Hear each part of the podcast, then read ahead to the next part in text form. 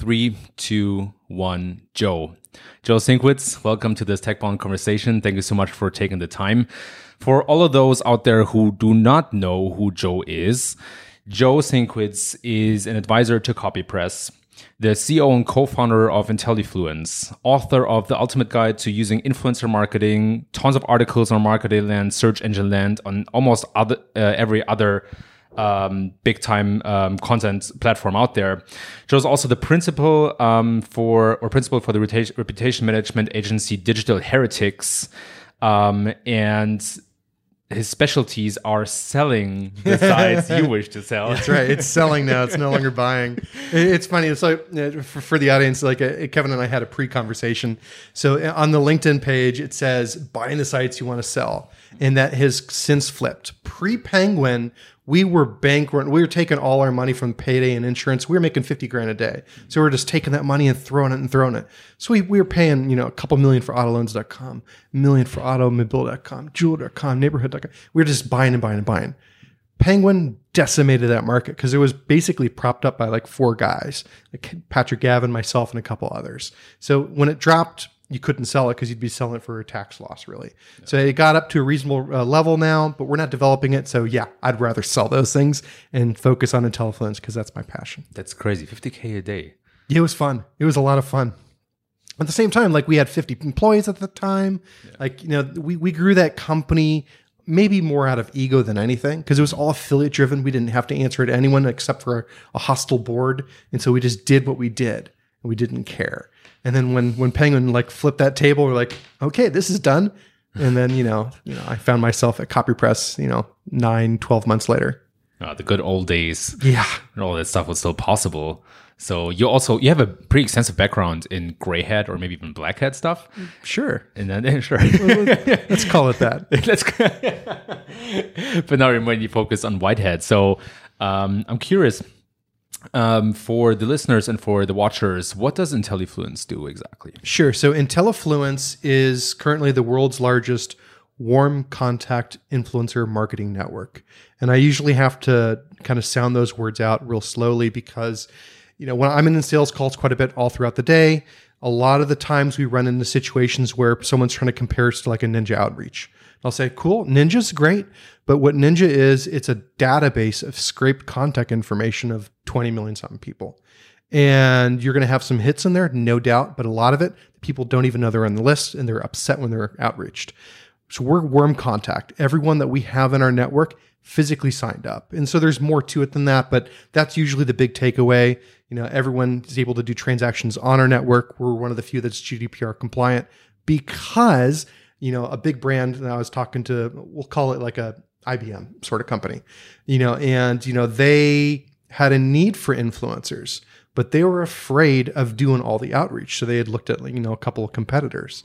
Uh, so we said, well, hey, why don't you tell us the people you want to reach out to I'll take care of the situation, get them into our network, and then kind of slide them right into your DMs so they can, you know, work with you directly through yeah. our campaigns. I feel like that kind of um, service economy is really growing, it where is. it used to be marketplaces, and mm-hmm. now in a lot of cases it slowly transitions into services because people still want to almost have like a one-stop shop solution where they're like, here's what I need, go out and get it. You might still have that big pool attached to it, right?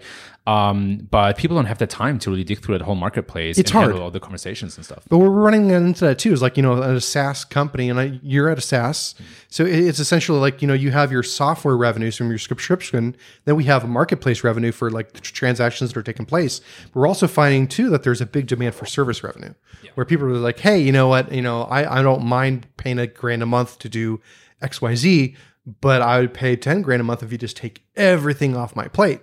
Like Okay. So, I mean, I, I know that too, like after you get a certain level of MRR that, you know, it no longer makes sense and you got to dial it back. We don't have any VCs. So we're going to do what we want to do until we raise money in like, you know, next couple months and then that'll change.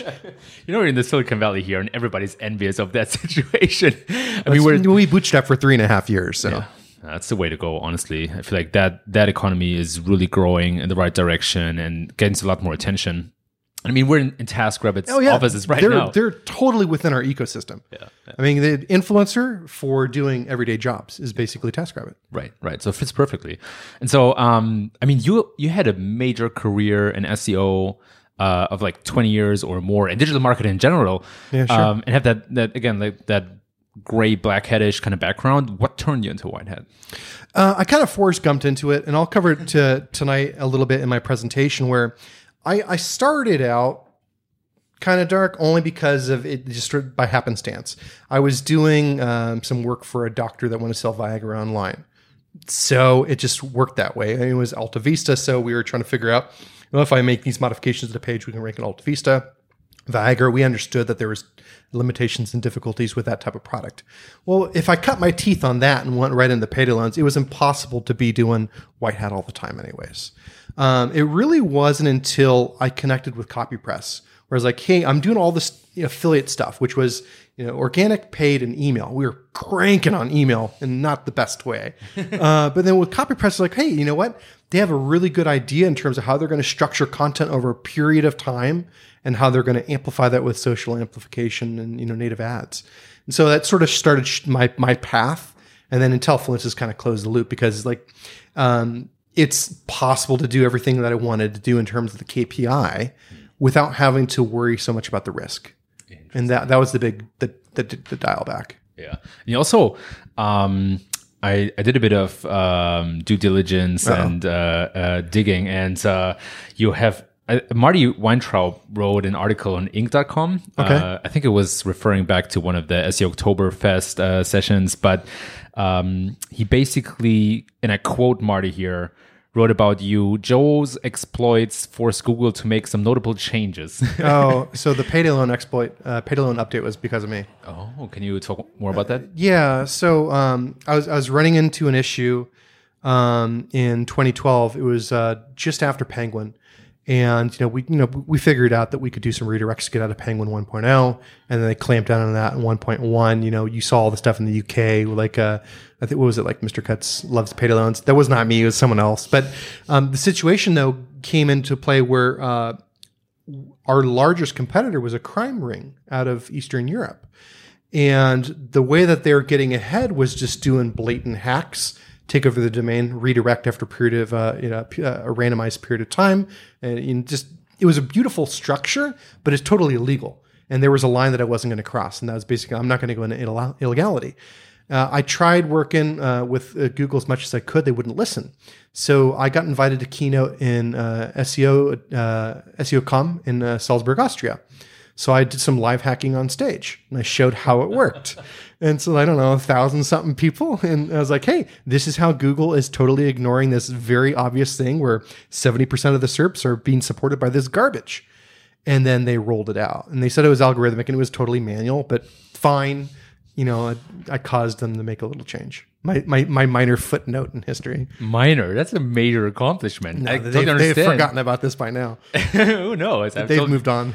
Who know. Who knows? Maybe there's still a little picture hanging on a wall somewhere in the Google not, I know I was on a list for a while, but I don't think it was on a good list. Oh, I had no idea. So that list exists. Oh yeah, they totally lie about it when they say they don't. They absolutely do. And they get. Uh, you've probably talked to Marcus Tandler a little bit Yeah. uh, regarding his period of time where um, they had a team trying to find his stuff. so yeah, they're not dumb. Right, right. No, they're not. They're not. That's very true. Um, interesting. I mean, still major accomplishment. Um, so how did you learn all this? How did you learn how to life hack on stage? Like what?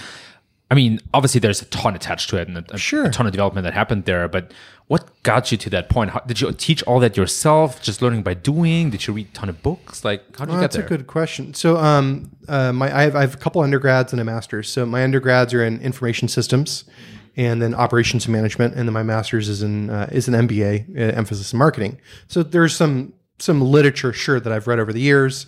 Uh, I, my first career was is in, in programming. So, yeah, while I started SEO in college, right afterwards, I'm like, I'm going to get a proper you know job, and I did. I developed tax software, which is the most dry thing in the world. So I had some technical chops coming into it, but again, it was not just me. I, you know, over that period of time, I had a big team, and so I'd get a crazy idea and like, let's investigate this. What happens if we do this X Y Z?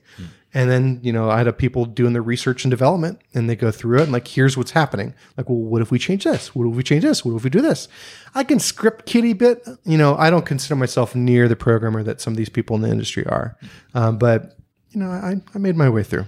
Yeah, I think you're uh, understating yourself a little bit. I think there's much more to you, um, but um, th- that's that's impressive and and um, and super interesting. And then, I mean, now you're very focused on the social side of things, Mm-hmm. and you have um, spoken a bit about social engineering before, or kind of. Okay, I see your smile. So I'm on the right, on the right uh, path here. So talk, talk a bit about that. Like, what's what's your experience? What what got you what got you on that track? Okay. So social engineering goes kind of far back. Um, it was all about the bluff. It was about, you know, how do I get into this club when I'm 17, that sort of thing, uh, and dance on stage when you're not supposed to, uh, which happened, unfortunately. I'll regret that. Yeah, it happened when I was young. I was stupid. Uh, but social engineering, it, I mean, I see that still dovetailing back to search, where um, you're essentially trying to, to lead a person down a path. So within uh, social, you might be trying to get them to uh, use the right uh, brand phrasing that you want to use.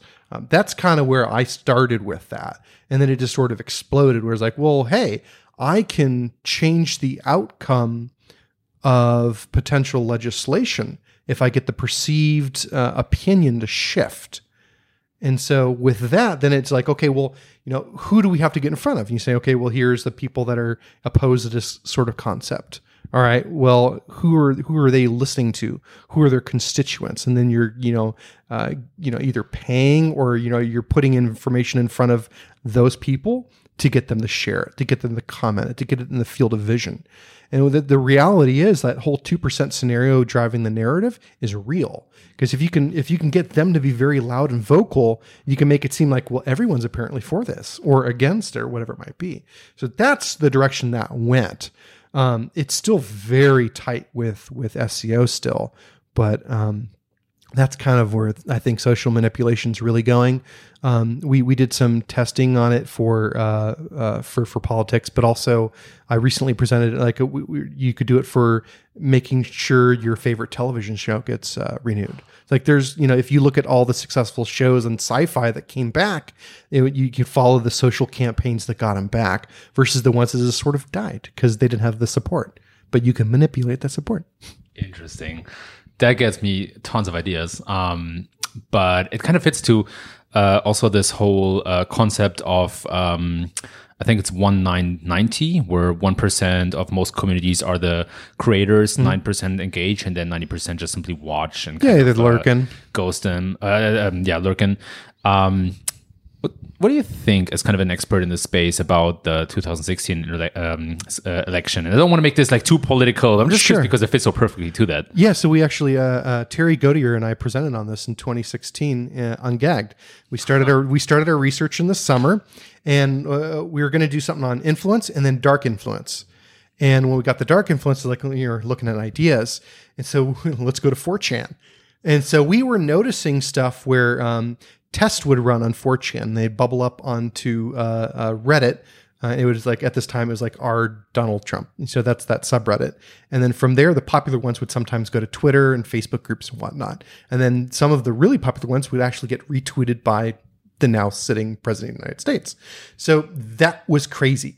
Uh, from there, we were like, well, where does this shit coming from? Traced back Eastern Europe, um, but it was it was further than that. And we were like, okay, well, let, let's look at the Democratic side. Let's look at the liberals, and we saw where Hillary's campaign was um, uh, uh, astroturfing on Reddit for Bernie stuff back during the primaries.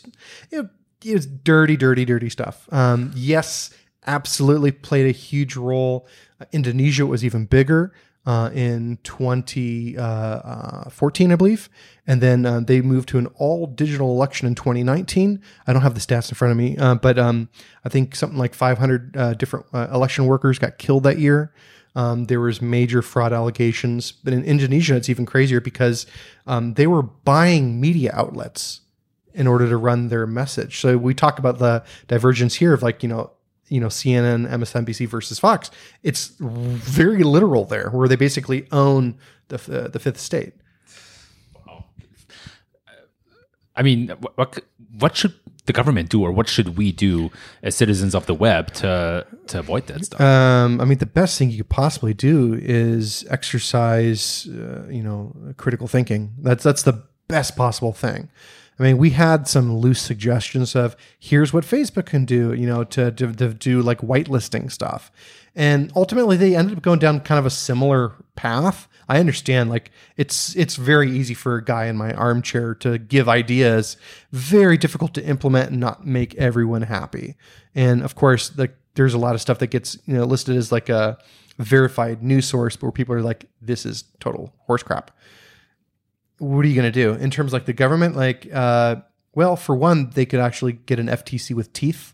I mean, aren't we now? Like Google has uh, 50 different attorneys general on its back, but the FTC and DOJ really aren't doing anything. So clearly, federal has failed there. Um, it'll it'll have to happen with uh, Facebook. They're going to have to look at it and probably break it apart over the years. Whether it gets to that point, who flip a coin? I don't know. Yeah. What about companies? What about or you as a private person? What if you got um, if you're the victim of a social engineering campaign? Mm. Is there something you can how that that helps you to defend yourself? There's something you can do. Yeah, somewhat. I mean, I mean, it depends like what the network is and like the the the policies they have for trying to figure out if it's a fake account. Like Aleyda, for whatever reason, idiots pick on Aleyda, and she's not someone to pick on. And so like they'll try to clone her like Twitter account or her Facebook account. And then because she has a real good network behind her, they can attack it. So maybe that's actually a suggestion. You know, if if you just have a couple followers, you have a couple people in your network, it may not be strong enough to survive an onslaught. So you could think of it in medieval terms. You need a bigger moat so it makes it more difficult, make it economically, you know, painful to go after you. And that might be the best route uh, but you can never make yourself hack proof. It's just it's a reality. And that's what you do with digital heretics, right? That's your reputation management and such. yeah, it, it usually tends to be something where like uh, a, a CEO did something stupid. And they want to make the bad news go away. And we're like, okay, well, it's not just going to go away. First, stop doing it, and then now let's try to figure out what's the extent of this damage and how can we reverse it over time and put out positive narratives and flush it. Gotcha, gotcha. So it's mostly about pressing it down the search results and replace it with usually that that that's the that's the cleanest way. Yeah, I mean there there's obviously a lot of social that goes into play just because it's so easy for a negative story to just go viral on Twitter. Yeah, and then once that happens, you have to figure out how I'm going to co-opt a bad hashtag and introduce a good hashtag and then drown the bad one and then start overpaying for the good one so it it pushes it down. Yeah, and then you know move on.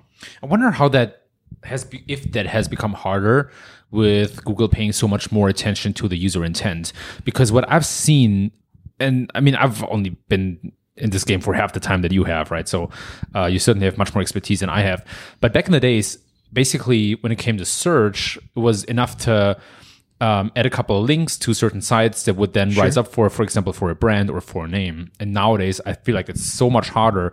User intent is probably just one component of that. I think it's also um, the Google is so much better at understanding what people actually want. But I'm saying user intent because what I see is that for brand names, um, it basically goes back and forth between YouTube, Twitter, like lots of the big social networks that mm-hmm. are commonly displayed for a certain brand. So um, and then you maybe have you know some ammunition with Medium or some other blogs or that kind of stuff. But I feel like it's much harder to get it closer to page one. Whereas because those um, because those very um, you know strong stories that are sometimes mm-hmm. written those those kind of dirty stories get so many clicks i almost feel like they're they're a magnet. Yeah so there's a couple ways to attack that. So one is to recognize that uh, the the authority is not so much in the content the authority is where it's being placed.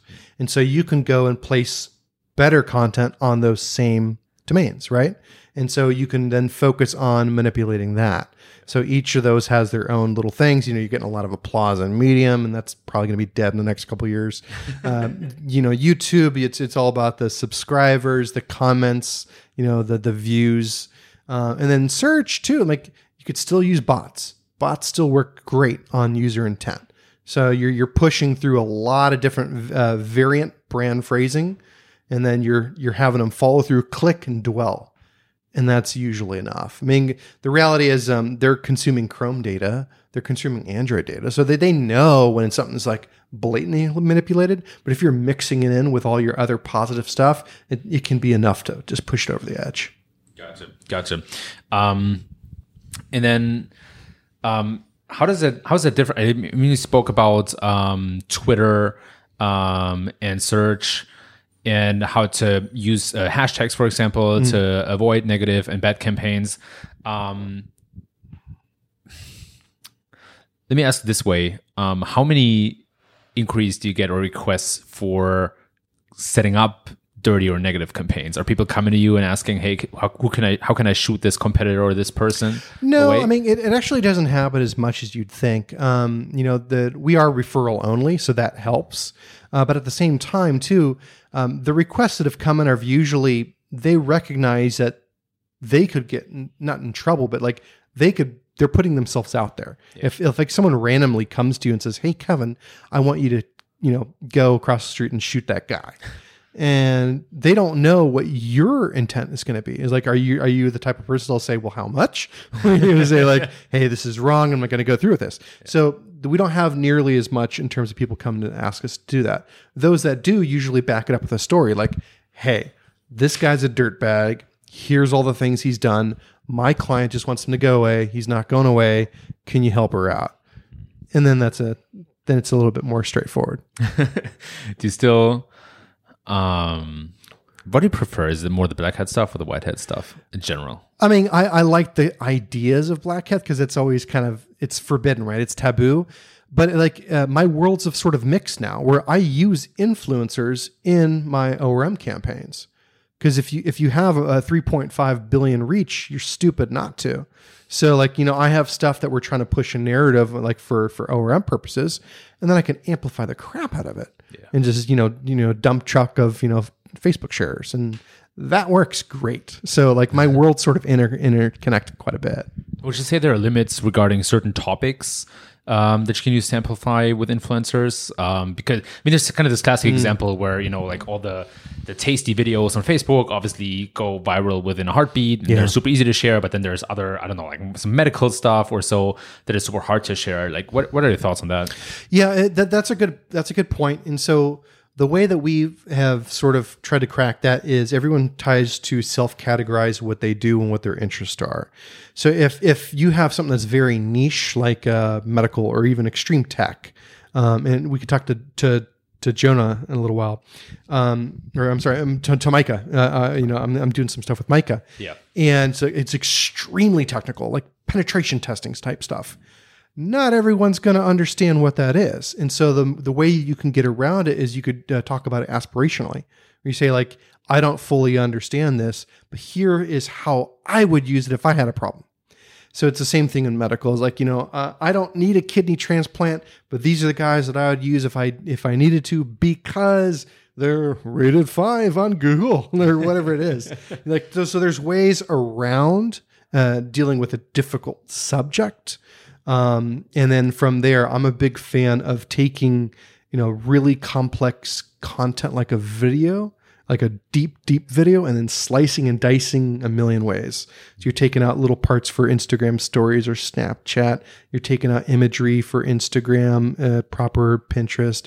You're taking transcripts and put them as blog posts. You're amplifying them on Twitter. Like you could really squeeze the blood out of a rock Hmm. when you start with something complex and meaty. And when it's something niche like that, you almost have to do it because you're just throwing money down the drain otherwise. Gotcha. So it's very kind of omni-channel, everywhere presence, kind of. I concise. think so. Yeah, I mean, and that's it's a struggle too for like as a platform. You know, we're SaaS, so you come in and you do a task. You know, you're getting Twitter shares, you're getting YouTube videos done, and it's it's really difficult to like to provide that strategy real time because there's you know we could talk AI and machine learning be complete bull honky or whatever phrase we want to throw in there. It usually is. And we could try to implement that as a strategy, but it doesn't re- replace like getting on the phone, like, hey guys, here's how I'd do this.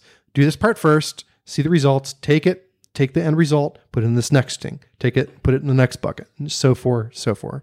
Um, that works but it there's just no great automated solution. It, if someone ever figures that out, then you know they'll make a lot more money than I do.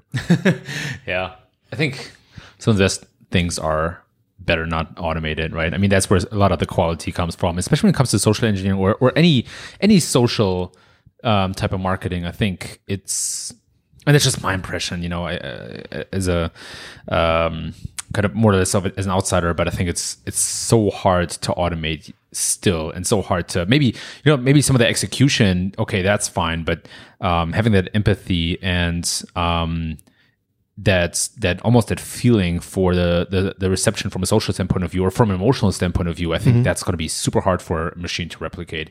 Maybe based on certain hard signals, right? Like maybe based on like a feedback or like a response uh, signal, but um, just setting up the campaign and having that kind of first um draft or first step i think is going to be really hard for a machine right to just say hey i want i don't know like have a product and i want it to be um uh, go viral on Facebook or Twitter or something like that. I think the execution is probably going to be automatable, but that that first idea is probably going to be yeah. That hard. that's really tough. And also, like the other thing that automation fails at is uh, the the if then. You know, it's like you know uh, what happens if this is not performing as expected. You know, as humans, we're able to look at it and say like, here's my obvious tweak to the situation. Computer can only do what it's programmed to do, and so it's like the the program is running like I don't know. I'm just going to keep going because this is the next step. And you could be, you know, wasting even more money on a chain of stuff. It's like the Roomba that runs into the dog poop and it just pushes it around the floor. That's how I envision bad campaigns that are automated. I love that uh, that metaphor. Um, so, what do you, which channel do you think is currently most fruitful in terms of uh, virality and pushing campaigns? I totally understand that it depends on the product, it definitely the depends on the product, industry. But what what do you see across the board as being the most fruitful one? Um, so, in politics, I see Twitter. In uh, things like health, beauty, and fitness, Instagram. Um, when the niche is really, really difficult, I see YouTube because you're given the opportunity to explain everything. But then I back all of it up with bloggers. Gotcha. So written content still all the oh, way. yeah. I mean, like uh, uh, uh, Loren Baker made fun of me like a couple years ago, and he was absolutely right. He nailed this. He's like, "Did you realize you made text link ads 2.0?" Like, I didn't mean to, but it would it made sense because we we're we we're onboarding so many bloggers, and then some of the people coming in were just using it to buy buy blog posts. Uh, so I might as well use them because you take those YouTube videos and you embed them in the blog post. You're able to drive secondary views as well as all the SEO benefit you're going to get. So I always like to backfill. And then, you know, whether whatever the KPI is, whether it's sales, you're doing branding, there's always a good way to to get some SEO out of it. Uh, good old SEO. um, what what was one of the campaigns that you're most proud of, or that you have seen somebody else doing that you thought, oh my gosh, this mm. is really good? Uh, so I mean, th- there's there's definitely some brands that we love. Uh, we we do a lot of work with Ghostbed, uh, Rich Bernstein's group. Um, they've done a phenomenal job. Uh, we did a bunch of uh, videos and uh, Instagram stories and Instagram posts, and we pumped them back through blog posts and we're disclosing everything. So like that that's what's awesome about the influencer industry. Is a quick side note. Um, the efficacy does not decrease when you disclose that it's an ad. That's really important because now you're like you don't have to worry about FTC breathing down your neck about no follow, etc. Just go ahead and disclose. It's no big deal. And now that no follow is you know a, a signal that Google has to pay more attention to because they're not really sure what's going on with it.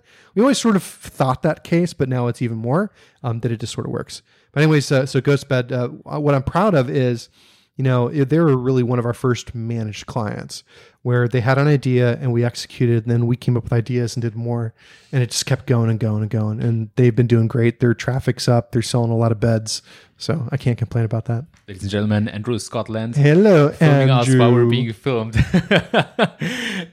um, gotcha. And um, do I remember correctly that the FTC um, kind of forces now uh, influencers to disclose when well, articles paid? You know that it, it's really funny, and so like uh, they don't force anything. Gotcha. Um, it's it's kind of vague guidelines, and like you should disclose, but we're not going to tell you what that means. Uh, and that's the state of the industry right now. Um, the bigger you are as an influencer, the more that you you should definitely disclose. Like we talked to the Kardashian family. Uh, so Kim, she can get five hundred thousand dollars per simple uh, branded post on Instagram without adding anything to it. Just plop it in there, five hundred thousand um, dollars. Obviously, it behooves her to to do uh, um, the you know hashtag ad hashtag spon.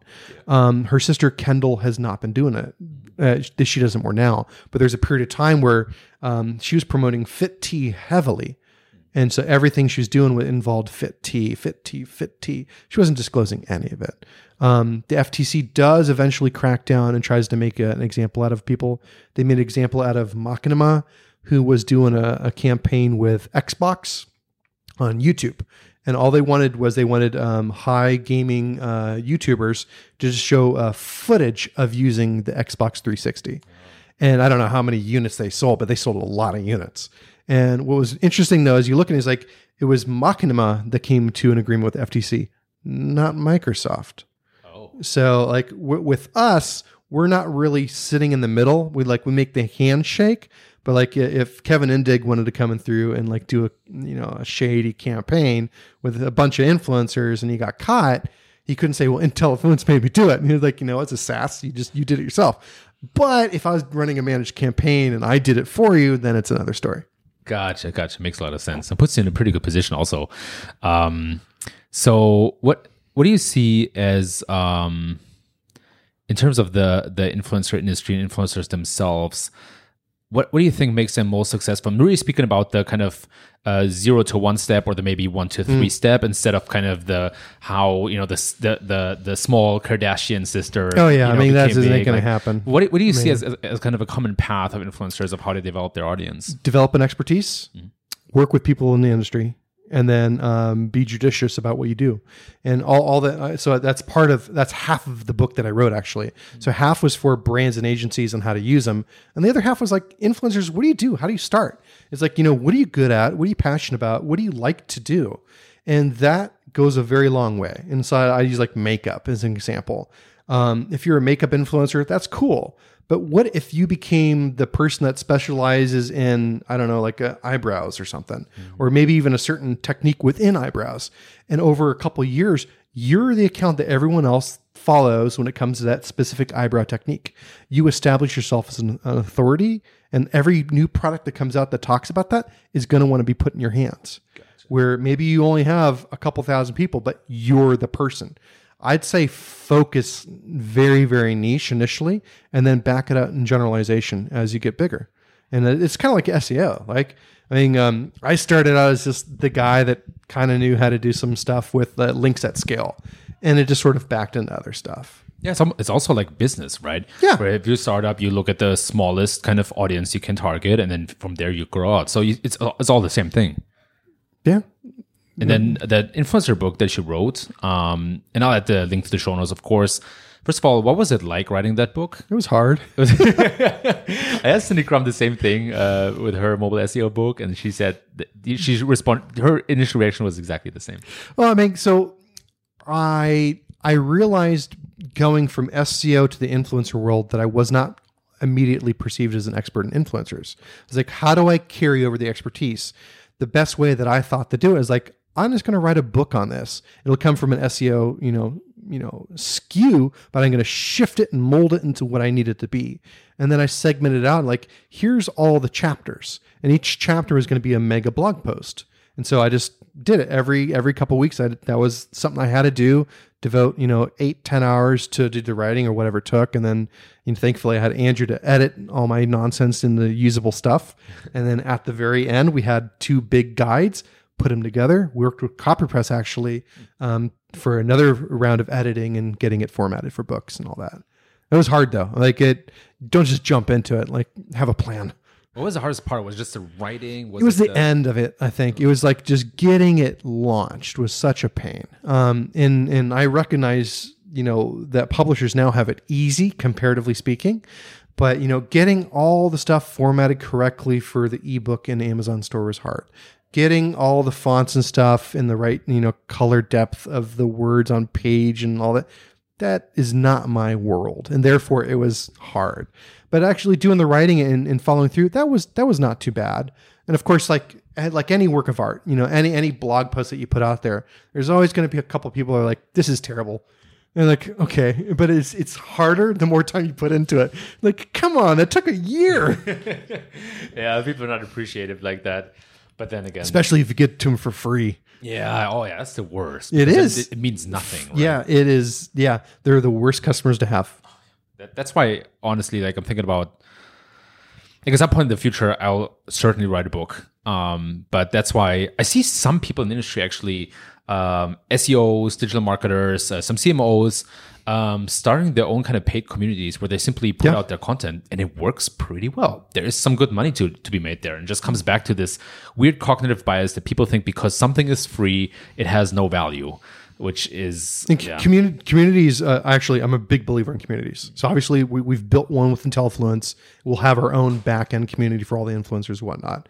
Uh, we're in TTT. You know that the Traffic Think Tank. That's a good community. SEO Book was a phenomenal community. There's a community with all these meetups. There's there's like. Uh, the, one of the reasons I'm doing the conference series is so we can build a community and I can back them all into IntelliFluence. So like you know, there's there's a lot of reasons for for getting in bed with as many of those communities as possible and provide value. If all you do is provide value, you'll get everything you want out of it. I totally agree. I 100% agree. And I wrote this uh, article, I think it was one or two years ago, about communities kind of being the next kind of growth lever or kind of growth opportunity for businesses. And I think, um, I think it was a bit too early, but I think there's something to say about people having tried out like the largest possible community, like a Facebook, you know, where you have almost 3 billion people worldwide connected, or maybe we're at that point already. Um, and then realizing, uh, it's actually it's actually too large of a connection. I want to niche noise. down. Yeah, it's too much noise, and that's where I think um, Facebook groups are so much more prevalent at the moment, and everything goes into that direction. Plus, Facebook recognized that as well. I mean, they're not stupid, right? Like they see exactly what people respond to and what not, and I think that's why. I get the impression they devalue the feed a little bit and emphasize groups a bit more, plus stuff like WhatsApp and Messenger, which in itself are also some sort of communities. Yeah, and in the, in the book, The Facebook Effect, they go into real deep detail on Facebook groups, especially in changing Mark's view in terms of like how, how Facebook could be used as a utility, where it helped to organize people that were upset at um, like uh, it was in South America, was a South American country, and like it brought together like half the country. It was just like it's crazy how quick it happened and how it allowed for rapid organization. So I, I agree. I'll take it the next step further too. So you have you can have organization of people in like a group, but if you also gate it, you know, the whole free versus paid, make it like a little tiny hurdle for them to have to go over. All of a sudden, the quality spikes. Yes, one hundred percent. I see that in the, in the communities you mentioned as well, um, and it, it takes some grooming, right? I think there are different life cycle stages of a community. Where at the beginning you have to put in a lot of effort to get it started and get it to that height you wanted to fly at. But once you're there, it's almost like a self-driving thing, and you can just it's almost like a flywheel, right? And then you just pour in and you pour in and you slowly develop it further, and it then becomes a beautiful thing that brings so much value, whether it's benefit or it's um, just the kind of idea of giving back and helping people out. But SEO is a perfect example for that because SEO is a tight community um, that gives back so much and is really, de- I mean, the whole job profession is depending on it being a community that shares Yeah. results and findings. You have to now. Like in, in the in the early days of SEO, it was possible to be a renaissance man, where you kind of knew a little bit about everything. I had this conversation with Cindy recently um, when we were at Ungagged in Los Angeles, where I was like, "Look, I sat in your talk. I understood a lot of it, but not nearly to the depth you do." I'm like, you know, it just it's gotten so fragmented to the point where now, like, if it's mobile, I'm just going to go straight to her. I'm not going to try to invest that period of time to become the the plumber, as it were. You know, the, the plumber analogy. They come in, they hit something on the hammer, give you a five hundred dollar bill, ninety two cents for the damage to the hammer, and then four hundred and ninety nine dollars and eight cents for the expertise. That's where it's gotten to. So like you have like the the, the tech SEO is it gets extreme like JavaScript guys. Like I'm going to go to Bartosz, I'm going to go to Eric Wung, and like guys, how is this really working? Like it just no longer is possible to be an expert in all these little fragments. So you have to have the community Yes. and you have to give them as much as you get back. Yes, for sure. If you don't provide value, you, you're going to get nothing, which is a fair deal. Um, one thing I wanted to come back to, speaking of expertise, and Cindy, who also wrote a book, and you wrote a book, and you said you wanted to really get into that kind of um, industry and field, and so you just forced yourself to learn by writing it down. Is that something that you do a lot if you want to learn something? Do you do you write about it, or what's your approach to that? Uh, you know, I, I don't really think about it too much in terms of like wanting to learn stuff. I I, I make three lists every week and I follow them. Uh, so I make a. Li- it's a long, long story. I, it's, it's a long habit I've had where I'll blue sky once a quarter and then once a year. And in this, I try to get everything that I could think of and I start segmenting them out. What are things that are going to make money? What are things that are going to cut costs? What are things that I can't easily quantify? And then I try to do it further, like how much investments required for each of these items? What's the expected payoff? How much time? And then I try to rank as best I can. And all I try to do is just do as much value as I possibly can that particular day. In some of those cases, it might be um, just I need to I need to go do something, and because of that, I need to learn how to do it. So maybe maybe that's the answer. Just I just throw myself into it, and I either figure it out or I find the person that can figure it out. Interesting. So now we're getting into why you are able to do so much. So just to rephrase it in my own wor- words, you create separate lists um, like once a year once a quarter.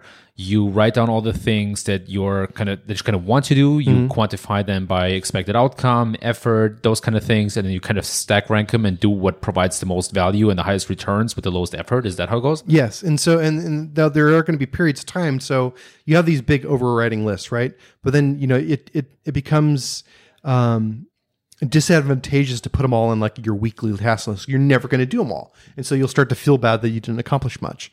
So I try to do my best to chunk it out in terms of here's the things I'd, I really want to accomplish this week. You just try to knock them out. And the weeks where you're feeling like depressed or anxious, things aren't going good, give yourself a lot of easy wins. And so I'll take a lot of the things that are going to provide value, but are maybe not as hard. Hmm. And you just knocking them out and you're like, you know what? I'm pushing everything forward. Everything's going in the right direction. Um, when you're burnt out, that's when you look at the third list. Like, you know, maybe I need something fun to do. Uh, I generally don't like the third list. I, I prefer to focus on the first two because that's just where all the action's going to happen. But we did the same thing, like you know, over the roadmap for IntelliFluence, the five year roadmap. We're still executing on it, and it pisses off my my uh, my uh, Eric Kaufman. He's like, "Of course, it's on your fucking roadmap." You know, like, why do I bother bringing it up? Like, no, no, keep giving ideas, keep giving ideas. I love it. So how did you? How were you able to? I feel like that's really hard to to create a five year roadmap and execute on it still after a couple of years because I feel like what often happens is. Um, it gives you the right things to do for the first year, but then you get to a point where you have to reevaluate and pivot slightly and sure. prioritize other yeah, things. There's there's definitely things that we've cut out. We're yeah, like, yeah. yo, this no longer makes any sense. And there's things that are like, hey, um, actually, this shouldn't be year five. This should be year two. Mm. So there's some of that that happens, but on the rough path, we're still very much doing more or less what we thought we'd do. I think the reason for that is we set out with a, an idea for like, here's what we want to be. And we know it's going to take several years to get there. And then we know we want to be something else afterward. So we want to be the largest influencer network, period. Now, we're currently the largest warm contact, but we want to be the largest just in general. Yeah. So we want millions of influencers. We want hundreds of thousands of brands using us. We want to be the Facebook of influencers. Beyond that, we want to do something where we're, basically like anyone has the capacity to buy influence of anyone else in the world. That that's one of those who knows pie in the sky trillion dollar sort of things that may never materialize. But that's what we want to aim for. And so in order to get there, we know we have to follow a rough path of functionality. Hmm. So that's why the that five year roadmaps, you know, we're plotting along. That's pretty smart. So and I was curious because I think it's so hard, but it seems like you're doing this really well. And to me, it seems that the key is to have milestones, but not in terms of what you want to do, but in terms of who you want to be at that. Point. Yeah, yeah, exactly. And like because it helps to back into what you're going to have to do to in order to be there, anyways. so it's like you know we want to have you know 10,000 brands. Well, how do you get there? Okay, well, we know that in order to get there, here's the communities that we want to be a part of. Here's, you know, here's how we're going to, you know, grow. Here's how we're going to go here. Here's how we're going to go here. A lot of the stuff doesn't work and you have to reevaluate, but by and large, it's been a good path. Sounds so like I'd, I'd, I'd, recommend doing that. Yeah. Yeah. And also, probably also personally for yourself. Um, but coming back to the influencer industry, I know it's it's pretty hot at the moment. It's like the, the hot new thing, and everybody wants to do it. I Mm-hmm. think not a lot of people know how to do it right or or suck at it. Yeah. But where do you see the industry going in the future? I mean, obviously, you wouldn't be invested in it if you didn't expect it Oh, it's going to go down to two. Yeah, yeah. but Well- like, what do you see coming? What what do you think? What do you see changing? Also, So we, we started in 2016 and we identified roughly 50 to 100 pseudo competitors of one way or source. You know, people that are in influencer agencies would kind of be fit that bill. Within like a couple years, we were like five, 600. So like we saw it just explode. So the industry, it's going through a lot of turmoil where there's people that are getting consolidated. People that raised too much money couldn't figure it out. So like TapInfluence, they were the one everyone's gunning for. They had the you know the night that they had a really slick looking solution, but they couldn't figure out the monetization right, and then they did raise money, and so they had to sell for pennies on the dollar, hmm. and so that just happened, and they got wiped out of the market to IZEA. And so we- we've seen a, this happen a couple different times where the people that raised too much money, and so that was kind of a signal of like, don't raise the money until you know that you have the fit and then only do so if you can grow profitably from that point on because we never know when money's going to be hard to raise. I'm not good at raising money. I don't do it a lot but i'm going to raise 5 million next year or else i'm going to die trying um, so you know this is just how things are going to play out. Um, there's going to be a lot of small competitors that come out. The guys that could figure out their niche they might stay around for a long time.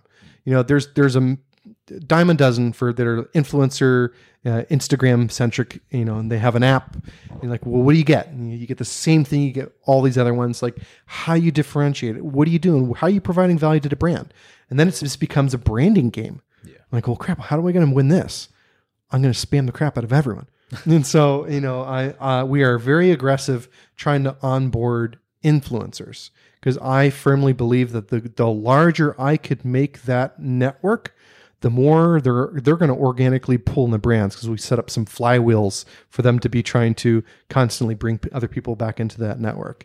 And so in doing so, they'll help me get to where I need to be. Gotcha. So it's the same principle of providing value to get value and provide kind of a hook or or a strong pull Yeah. for these influencers to come to you. But the branding is the hard part. There's no clear um, winner. Like if you say like influencer marketing, oh yeah, obviously it's this brand, Uh, and I want it to be IntelliFluence, but it's, it's clearly not right now. It's going to take a long time, and so we know that we're going to have to invest a lot of money in order to get there. gotcha. So you were not joking when you said you want to raise. I'm going to raise five million dollars. Yeah, I'm going to give up twenty percent of the company, raise five. Love it because I have. I know that there are quite a couple of VCs watching this uh, and reading the newsletters. So my VC friends, uh, reach out to Joe. Uh, I'll take your call. I'll, I'll, I would I'll give you love- the spiel. I would love you to see raise that money because I know you're doing a great job and Thank you're a super you. bright guy. Um, how do you think the uh, Instagram removing likes plays? Oh, I love this. So I actually really loved it because likes was such a useless engagement metric. And so, like, if if you go through, if you were to walk through a platform tonight, you're like, okay, I'm going to use IntelliFluence, I'm going to do Instagram. There's not even an option for purchasing likes because there's no point to it. Uh, um, it was the same thing too. Like you know, now like people say, well, how are you going to engage? Uh, uh, uh, are you going to measure the engagement? You're going to be looking at the comments anyways. But even then, it's not that great. You're going to be talking about like, well, how can you measure through the the the, the actual clicks?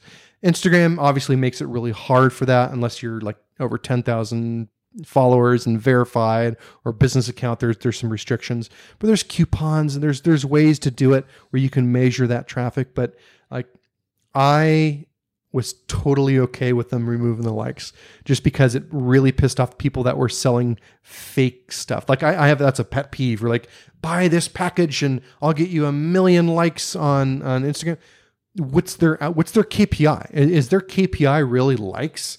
Maybe they have a boss and they're they're trying to get their bonus. In which case, valid. Yeah. But is is it a good KPI for the business? No. Enough. So like, I was fine with it going away. Do you expect more of that to happen? Maybe uh, across. Sure. I mean, uh, I, I uh, yeah. I mean, maybe Twitter. That'd be interesting. I think less so on Twitter because Twitter uses the likes now to inject back into your feed, and I think um, they they have to have at least some data to show that it's worth them doing it.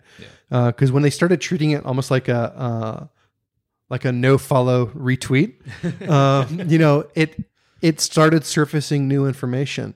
So I don't know that they'd pull back there. I could see them maybe pulling back and and Facebook if they have data to, to suggest that it's not worth doing it, or maybe they'd start providing a range of you know reactions. I think each network's a little bit different. Um, I, I, I think the the networks themselves are actually the biggest competitors to the whole influencer world. But at the same time, they're always looking at it from a scale perspective, and they want to prepackage things in terms of like you know get certain number of clicks, and they don't necessarily are going to be diving into these individual relationships, which is what the influencer world is all about. That's hard to do. So. Yeah, absolutely. And um, how do you? What do you think? Um, SEOs are missing on um, influencer marketing. Why should SEOs pay more attention to influencer marketing? Well, I mean, I, I think it's. I don't, I don't want to say it's converging. A couple years ago, I was like, look, the press world, the PR world, SEO world has to converge. I still believe that. I think you can get a ton of SEO value getting good press wins, not PR reports, but really good press wins. I see sort of the same path now with influencers. Specifically, like you can get a lot of SEO wins using influencers, and some of those influencers have blogs. Some of those influencers are putting out video material that's linking back to your site in the description on YouTube. So like there's a it, it's so intermingled that you can't really just extract it. That's where I see this going. So they have to pay attention to look at all these signals that can drive positive um, user signals back to your site. Just focus on that. Can these people send traffic that converts? If so, forget about SEO make money and the SEO is going to benefit you anyways because you're providing value to that user, and it just that cycle continues.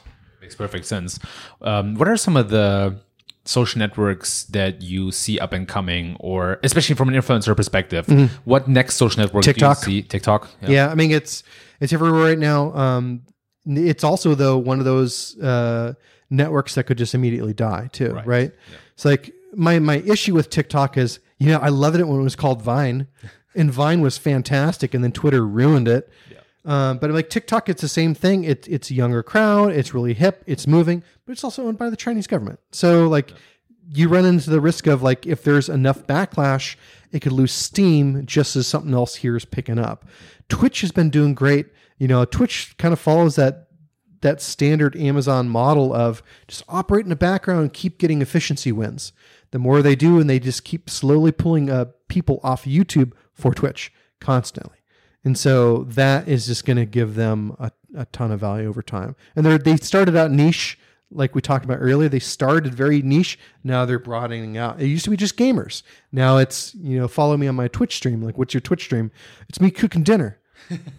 okay.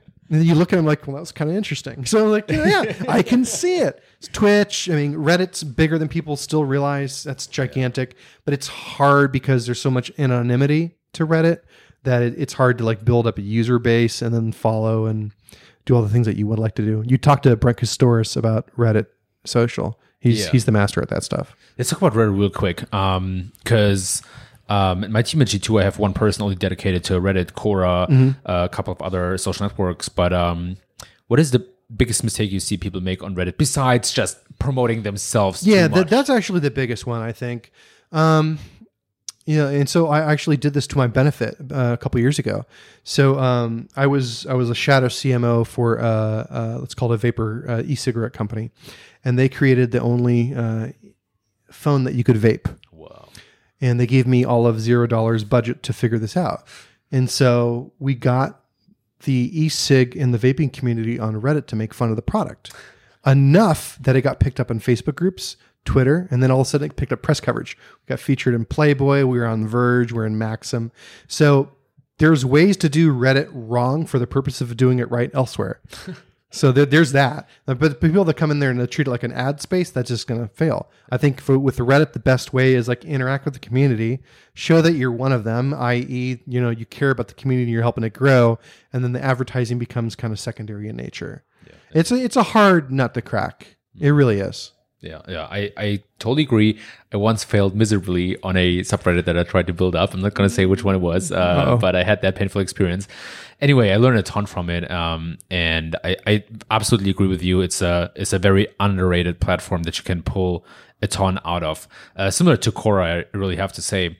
Um, Quora bugs me though. Why? So uh, Quora has so the, their moderation. They don't do any real QA checks on their moderation. Right.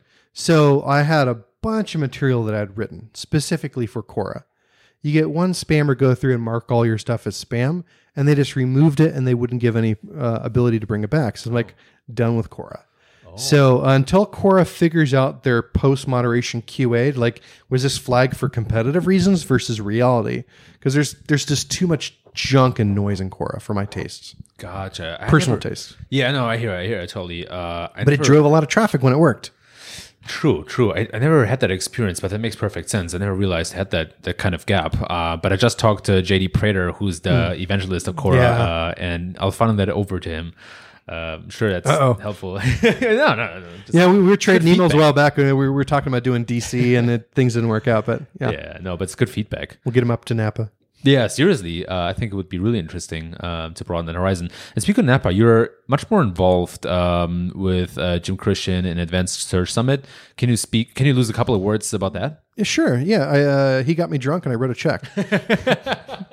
no, it, it so it, it turned out so Jim uh, he was the head of SEO for GoDaddy, right? Yeah. And so he was doing that for years. I was doing search for years.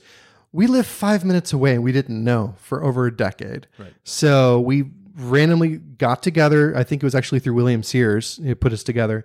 We got together, had a bunch of wine. He invited me to come out to the conference at some point. I'm like, sure, not, not a problem. One of his speakers backed out a couple years back. And he's like, Can you come? It's like a last minute thing, you know, bring your wife. It'll be a great time. So I did. Loved it. It was a f- it was a fantastic time to the point I was like, hey, let me know if you ever want to expand this thing. I'm like, you know, here's what I want to do. I want to take Napa and I want to build a community around it. He's like, okay, yeah, uh, um, let's create a new company. So we did. It's Sloppy Octopus, which is the legal entity of the Advanced Search Summit now. I am the chief mollusk officer. He is the co-flounder, and uh, so TJ is the chief invertebrate officer. So we just go for like we we get together every week or so. We have way too many FaceTime calls, and way too many Facebook Messenger calls. It's a good time. It's a good group. Uh, running a conference is hard. DC was really hard because there was a city that none of us know very well. It would, you know, we were, we were putting together an agenda and all this stuff. Napa, it's going, it's so far ahead of track right now. Like we closed another like four uh, sponsorships this week already. So it's like Napa's coming together great. I love Napa. I'm looking forward to it. We already have, we bought enough wine barrels um, to we're going to have our own wine. It's a Pinot Noir. It's going to be the Bacon Ipsum Pinot Noir. So it, on the back it says our story begins with pork, bacon, and it's like the pork products from Bacon Ipsum. Like we love it. We love that we're nerds, and hopefully uh, the people that attend enjoy it as much as we do. Uh, sounds like so much fun. Yeah, I've been to uh, Advanced Search Summit in Napa three times now, and it's probably one of my absolute favorite conferences because the whole package is great, right? You have the right kind of crowd, especially to me as an in-house SEO or digital marketer. Um, you have a good variance between the topics, so it's not too much SEO. Um, and I mean, the location is great. The surrounding is great. The whole crew is great because I feel like you guys do a really good job in kind of selecting the right people and mixing. It's hard. I mean, we get over 300 pitches. Yeah. And we try to do it blind as much as we can for like, you know, here's what the audience wants. We're, we're becoming an enterprise search con- conference. And we know that we have to do that when that's how we're going to stand apart. And sometimes we'll get pitches like, I talk about links and I talk about content and I talk about video. Pick me. I'm like, well, obviously, I don't even know who you are. You might be my best friend, but like, I'm sorry, this is a terrible pitch. But then we get some really great ones. We had uh, uh, Jacqueline from Sears that she's like, how about we talk about, you know, how do you manage budgets and win SEO and, and, and PPC going through bankruptcy? I'm like, I've never heard of this before. And it was phenomenal. She did great. And she's coming back for Napa. She's going to be on a panel with some retailers. So we're going to be talking about retail SEO panel. I'm looking forward to that. Looking forward to the old timers panel with Greg Boser, bringing him out of speaking retirement. Wheel out that wheelchair. Just kidding, Greg. He's not that much older than me, so I can, oh, I'm right there with him. Okay, so uh, okay, I'll, I'll certainly be there uh, next year again. Um, and so when it comes down to all of the social engineering to Jim Christian getting you drunk and you writing a check to you know all the stuff you've done in the past, what do you think is core to to getting people to do things and maybe even in line with your fundraising of next year for five million? sure. Like social engineering, like does it mean to understand what triggers an emotion? Does Yes. it mean psychological triggers matter a significant deal in getting that outcome. So uh, I'll, I'll talk about it a little bit tonight in my presentation, but I, I I try to start with the authority or the aspirational figure, and then work down. So you're like, this is what I want. It's ADA, right? So I'm looking at this is what I want. this person's validating my interest. All, you know, now my peers have it, so now I really need it. And then it's pile on effect of like a wolf pack where it's like everyone around me has this, I have to be in. And I, I, I do see that within, you know, even though I don't personally raise money, I, I see that happen within that VC market where like a couple VCs get in, everyone wants in. It becomes like it's just one of those games. I see that play out uh, with the influencer uh, setup. I think as soon as individuals start to realize that there's real money that they can make in the sharing economy, like it, Uber and Lyft can get a bad name because of the practices, but the whole concept of being able to call a car on hire was transformative. And you, you see the same thing with TaskRabbit. And You're like, if I need someone to come mow my lawn, I can find it real fast, and it, it works. It, it gives value to them. It gives value to me. I see that happening within social, and that's why I'm trying to push it on social and blogs. I want to be the network where it's like I need to um, to have the outcome I want on these networks. Got to go through IntelliFluence to get that. That's where I want that to be. How do you teach that to your kids? That this exists and that people can manipulate Sure, they you? ask a lot of questions. My uh, uh, my oldest daughters are already smarter than I am, so that helps out a lot. she skipped a couple grades in math, and she's she's out there going to go see Harvard in May, so that's cool. And she's an eighth eighth grader. Well, well, congratulations till I write those checks. Uh, but I mean, uh, I I you know actually I I love raising my kids. Um, I when they were young, I'd I would alternate. I'd read them a story. I'd try to read them, uh, have them read me a story. I would and then one like uh, a different night, and then the next night I might make up a story. And the following night, may have them make up their own story. So I wanted to like teach, you know, obviously the reading fundamentals, but also you know, uh, creative thinking. You know, uh, story and telling a story isn't just about having creativity. It's also you have to understand logic. You have to start at a point and have the person follow along on that journey to arrive at a destination. And if you can't do that, you can't sell. And so if I could teach them creative storytelling, they could sell. And you know, beyond that, we all have a love for math, and so we we do math. Um, I, one of the side projects I'll eventually do when I retire. Uh, there's uh over 140 books I want to write, children's stories. I distilled the top eight MBA programs down into little nuggets of here's the lesson I want to learn from like financial accounting. Here's the lesson I would like to learn from uh, um, balancing a checkbook, and then put them into children's stories so that kids can like grow up with the fun business fundamentals. It's something that probably only sell well in like San Francisco and Manhattan, but it's something I kind of want to do after my business days are long behind me. Yeah, and it's something that that common education fails to teach people, right? It's these basics and these kind of uh, regular things, especially when it comes to um, um, accounting or taxes. I mean, it's it's so ridiculous. Yeah, taxes never- especially. Marketing is like one of those things. Yeah. Human resources, like you know, when do you hire someone? Like, how do you fire someone? Yeah. And, you know, and that's and it's it's a hard thing. It's never gotten easy for me, but at the same time, you understand like if you know it's time, it's time, and so it'd be a great fun thing to tell a story about waiting too long and the implications. Like, oh, this other guy, you could have had Susie come and join your lemonade stand, but could you know? Totally, I could not agree more. And first of all, I have a very strong feeling you'll raise five million next year. I Thank I you. would I would almost bet The only the only reason. I wouldn't do it is if the bootstrapping takes off too much, and then I just don't need to. sure. But I'm planning on it, so the second not? thing, I hope you retire really quickly because the Ah, world but I, needs those nah, books. No, no, I I really like working though. So Yeah. No, I feel you. And also, I wanted to very quickly nerd out on intermittent fasting. Yes. I know it's kind of a 180, but I know it. it's something Let's else that you're curious and passionate about. So Oh, maybe that's it. the bridge. We go from children's books. uh, yeah, uh, you know that's where fasting. Reddit is fantastic. The, the the keto thread, I mean the keto subreddit, the intermittent fasting, the fasting. Uh, I'm deep. Let's do it. So, what is your current regimen on intermittent fasting? Sure. So uh, I mixed it up over the years. Um, I was doing OMAD for a while, where I was just doing one meal a day um, within a four-hour period, but I'd try to do it within like a, a ninety-minute if I could. I my my biggest issue with eating was not so much uh, the food selection; was volume. My my portion control does not exist, and so uh, by forcing a time constraint, that helped a lot. Um, but I switched up even more. I started doing a little bit longer extended fast. I went from 24 to 48, 72. I did a 10 day fast and I survived. And I was like, okay, well, hey, you know what? If I could do this, I'm going to incorporate. So uh, a couple, let's see here, a little over a month and a half ago, Aaron Wall and, Terry Godier challenged to a little weight loss contest. We're all three fat guys. And it's like, hey, let's do this. And so like, here's what I'm going to do. I'm just going to work out. I'm not going to, I'm, I'm not going to worry about the type of food, even though I'm keto, but I'm going to work in a, a, a 72 to 80 hour fast every other week. And, and it's been working great. I think it, it's as simple as that. That's why it's so hard. Like you know, your, the next big diet book is like to stop eating for a while, and it reverses so many ill effects of you know inflammation and just making your life easier. It helps you to breathe more. It pulls the water off your body. So long as you're getting the right electrolytes in your system, uh, a guy like me can go a very long time without food. I agree, but it wouldn't sell so well, right? It's like of- often that simple advice that is so. I, I agree with Yeah. you. I totally agree.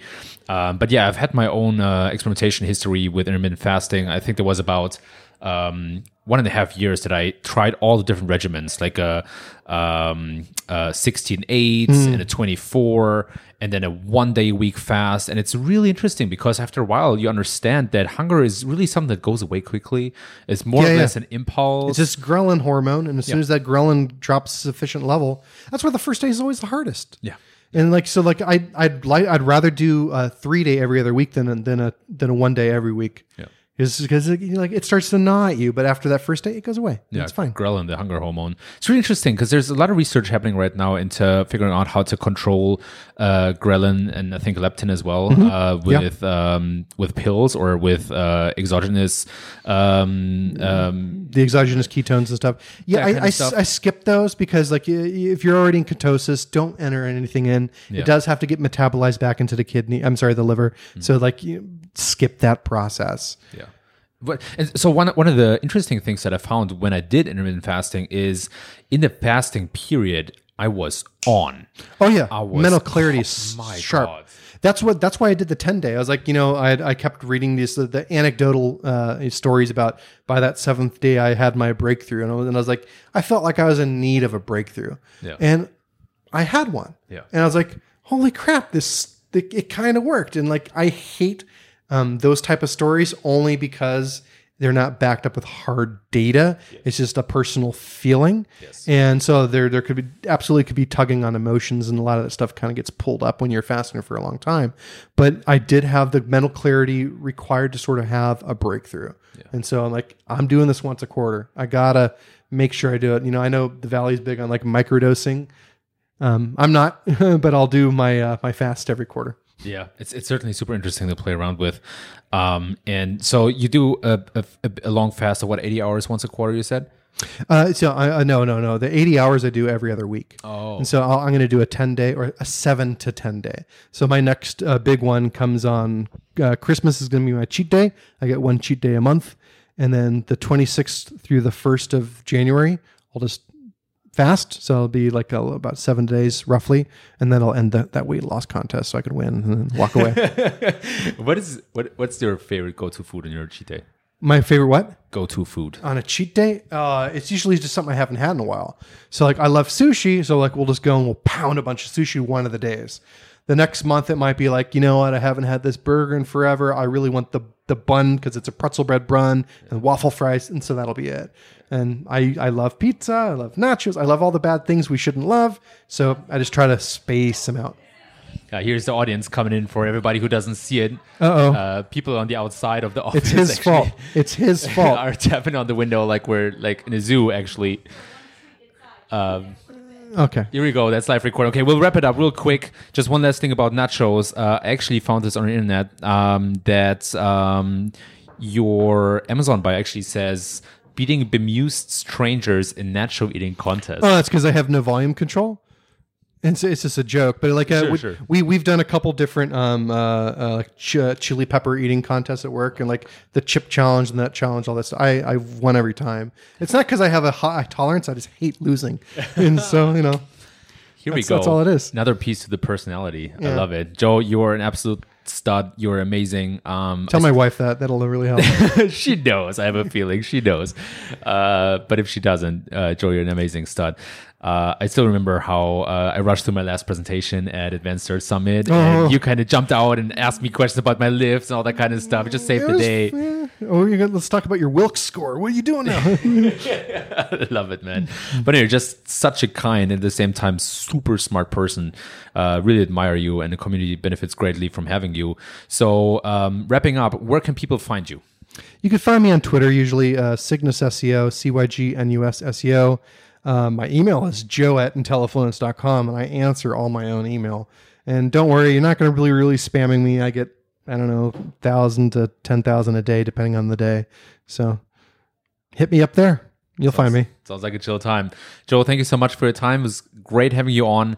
Uh, everybody follow uh, Joe on social. And um, yeah, thank you. Thank you, Kevin. That was awesome, man. Thank you. That was great.